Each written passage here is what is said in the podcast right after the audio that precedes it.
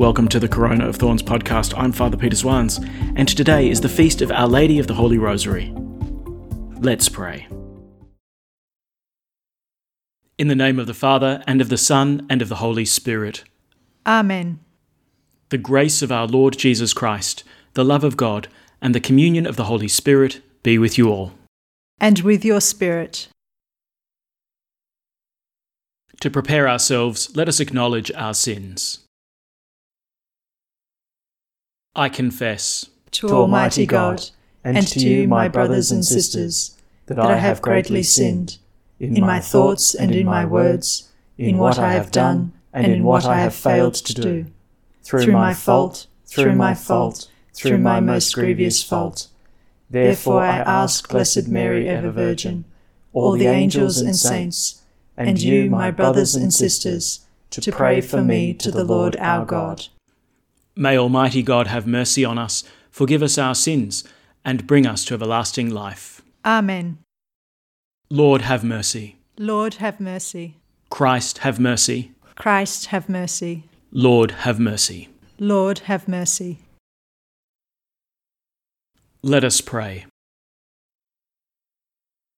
Pour forth, we beseech you, O Lord, your grace into our hearts, that we to whom the incarnation of Christ your Son was made known by the message of an angel, may, through the intercession of the Blessed Virgin Mary, by his passion and cross, be brought to the glory of his resurrection, who lives and reigns with you in the unity of the Holy Spirit, one God, for ever and ever.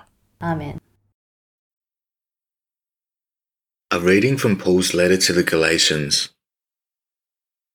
It was not till fourteen years had passed that I went up to Jerusalem again. I went with Barnabas and took Titus with me. I went there as the result of a revelation, and privately I laid before the leading men the good news as I proclaim it amongst the pagans. I did so for fear the course I was adopting or had already adopted would not be allowed. On the contrary, they recognized that I had been commissioned to preach the good news to the uncircumcised, just as Peter had been commissioned to preach it to the circumcised. The same person whose action had made Peter the apostle of the circumcised had given me a similar mission to the pagans. So, James, Cephas, and John, these leaders, these pillars, shook hands with Barnabas and me as a sign of partnership. We were to go to the pagans and they to the circumcised. The only thing they insisted on was that we should remember to help the poor, as indeed I was anxious to do. When Cephas came to Antioch, however, I opposed him to his face, since he was manifestly in the wrong. His custom had been to eat with the pagans. But after certain friends of James arrived, he stopped doing this and kept away from them altogether, for fear for the group they insisted on circumcision. The other Jews joined him on this pretense, and even Barnabas felt himself obliged to copy their behavior. When I saw they were not respecting the true meaning of the good news, I said to Cephas in front of everyone, In spite of being a Jew, you live like the pagans and not like the Jews, so you have no right to make the pagans copy Jewish ways. The word of the Lord. Thanks be to God. Go out to all the world and tell the good news. Go out to all the world and tell the good news. O praise the Lord, all you nations. Acclaim him, all you peoples. Go out to all the world and tell the good news. Strong is his love for us. He is faithful forever. Go out to all the world and tell the good news. Alleluia, Alleluia. You have received the Spirit which makes us God's children, and in that Spirit we call God our Father. Alleluia. The Lord be with you. And with your spirit. A reading from the Holy Gospel according to Luke. Glory to you, O Lord. Once Jesus was in a certain place praying, and when he had finished, one of his disciples said, Lord, teach us to pray, just as John taught his disciples. He said to them, Say this when you pray Father, may your name be held holy, your kingdom come. Give us each day our daily bread, and forgive us our sins, for we ourselves forgive each one who is in debt to us. And do not put us to the test. The Gospel of the Lord. Praise to you, Lord Jesus Christ. In my former parish, where I celebrated a lot more Italian funerals than, than where I do now, um, one of the customs was to pray the rosary before the funeral mass. I always found it interesting to see the kind of reaction that people had. You know, you see the nonnas very pious with the beads in their hands saying Ave Maria, Ave Maria, Ave Maria. Uh, then you'd see the husbands with absolutely no interest whatsoever, and you know, they were busily kind of looking up and counting the ceiling tiles. And then you'd see the grandkids looking even more bored than the nonni, just wondering, like, what is the go with all of this repetition, with all of these words? In fact, it was after a funeral once, I was at the cemetery waiting for the burial, and um, a couple of young people actually came up to me and said, Look, what is the story with the rosary? I mean, it just sounds like a lot of superstition, you know? If you say the prayers often enough, then maybe God will overhear it once and find it pleasing. But, you know, for us, it's anything but pleasing. It sounds kind of monotonous and painful.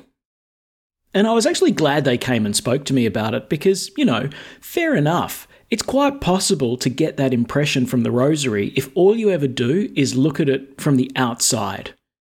If all you do is approach it as if it were a kind of recording which you needed to press play on.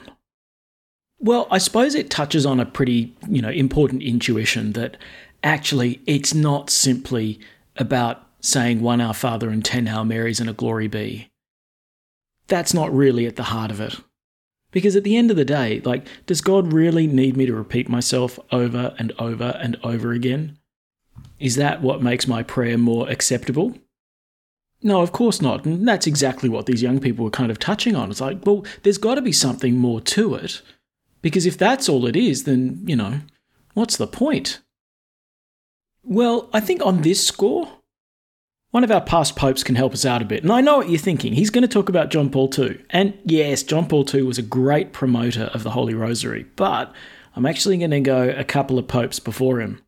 Pope Paul VI, he was a great champion of the Rosary too. Towards the end of his pontificate, he wrote a document called Marialis Cultus. And I think he approaches this question really well. Have a listen to this. Without contemplation, the Rosary is a body without a soul, and its recitation is in danger of becoming a mechanical repetition of formulas and of going counter to the warning of Christ. He says, and in praying, do not heap up empty phrases as the Gentiles do, for they think that they will be heard for their many words.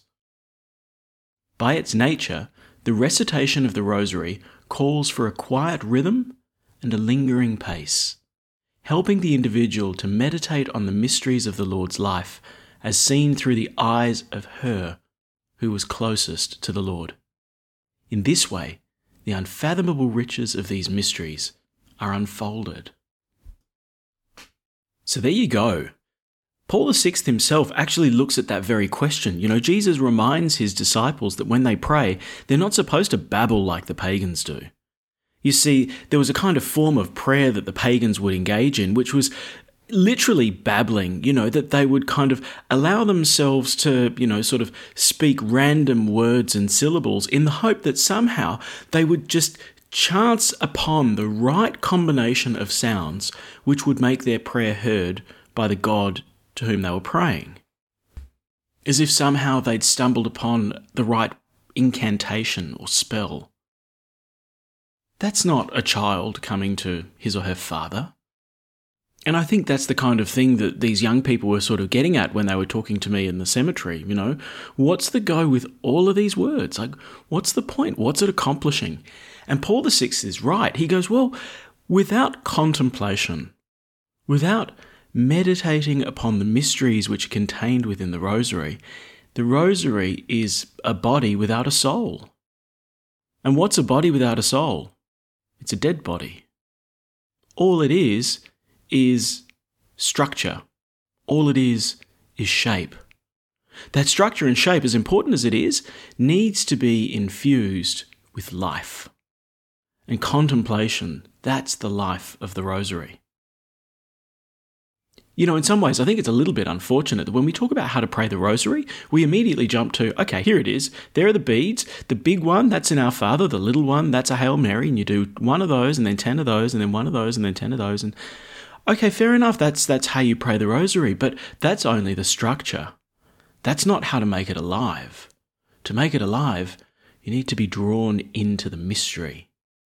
Because it turns out the decade of the rosary turns into a kind of meditative and rhythmic unit of time. That as I pray, an Our Father, a Hail Mary, a Hail Mary, a Hail Mary, what I'm being drawn into is the very mystery which is being presented to me. The words, they kind of fall into the background. I mean, it's not like I'm sitting there thinking about how to pray the Our Father or how to pray the Hail Mary. You know, you pray it often enough and, and it becomes second nature. So that as my lips enter into this rhythmic and lingering pace, as, as Paul VI puts it, that it frees my mind to turn toward Christ and to his mother and to meditate upon the mystery on the joyful, on the luminous, on the sorrowful, on the glorious. The risk, I think, is that we imagine that in order to pray the rosary, it means starting at one end of the beads and getting to the other end of the beads. Um, but if that's our goal, if it's just about getting it done, about performing the structure which is in front of us, I think you do end up more with a dead body and let's face it, that's pretty boring. So let me offer a couple of tips. Um, and in fact, these tips, they actually do come from John Paul II, you know, a real hero of the Rosary. He actually described it as his favourite prayer. Well, how to keep focused on the mystery, how to keep the contemplation present in the recitation of the Rosary and not allow it to fall into just getting the job done. Well, first off, he says, okay, take a moment to actually announce the mystery. Turn your attention to it. The first sorrowful mystery, the agony in the garden. And then pause. Use your imagination. Enter into the garden. Go there with Jesus. And then start your prayer. Take a bit of scripture. Actually, read an account or read a short passage which is relevant to the mystery which you're contemplating. It becomes a great way of actually turning your attention. Having a picture of the mystery in front of you can be helpful too. Now, you might sort of go, okay, well, but that takes extra time. Doing that in the rosary, like I've only got a few minutes uh, and, I, and I've got to get my rosary done. It's like, mm, do you? Maybe it's better to pray a couple of decades fruitfully and really well rather than plough through all five. That's something to consider, I think. Better to do a few decades well and then build on that, rather than blast through and congratulate yourself for having done the 50 Hail Marys because surely that was pleasing to God. The second thing that Pope John Paul II points to as a means of returning our minds in the midst of distraction um, is by looking at the Hail Mary itself.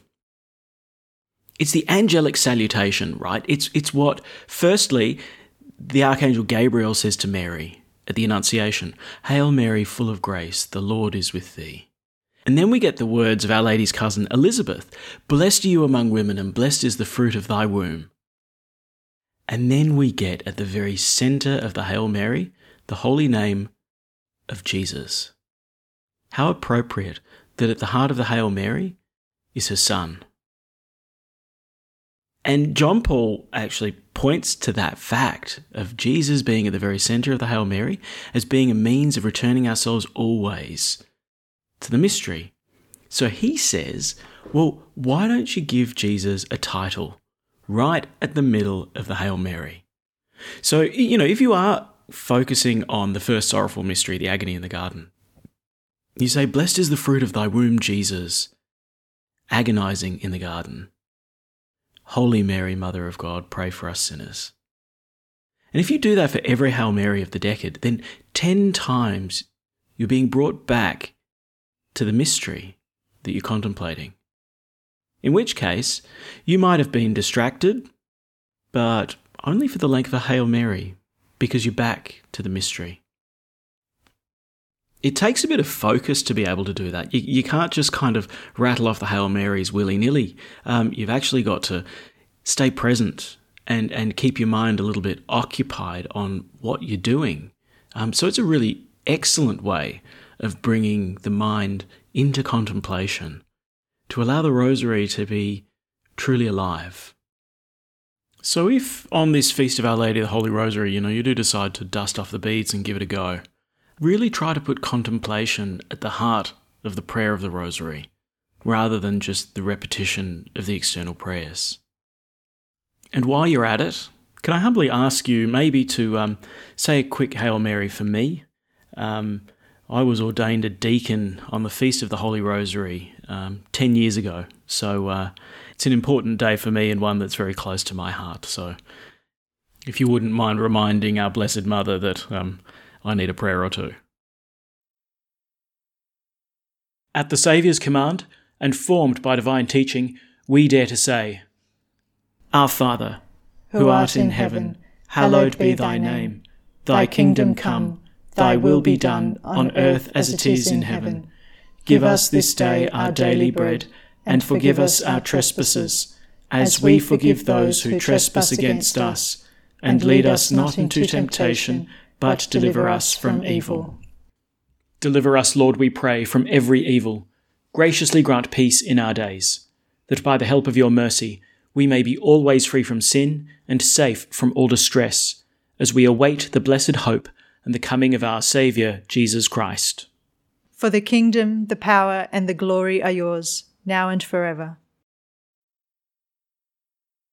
Let us welcome Christ into our hearts with an act of spiritual communion. My Jesus, I believe that you are present in the most holy sacrament. I love you above all things, and I desire to receive you into my soul. Since I cannot at this moment receive you sacramentally, come at least spiritually into my heart. I embrace you as if you were already there and unite myself wholly to you.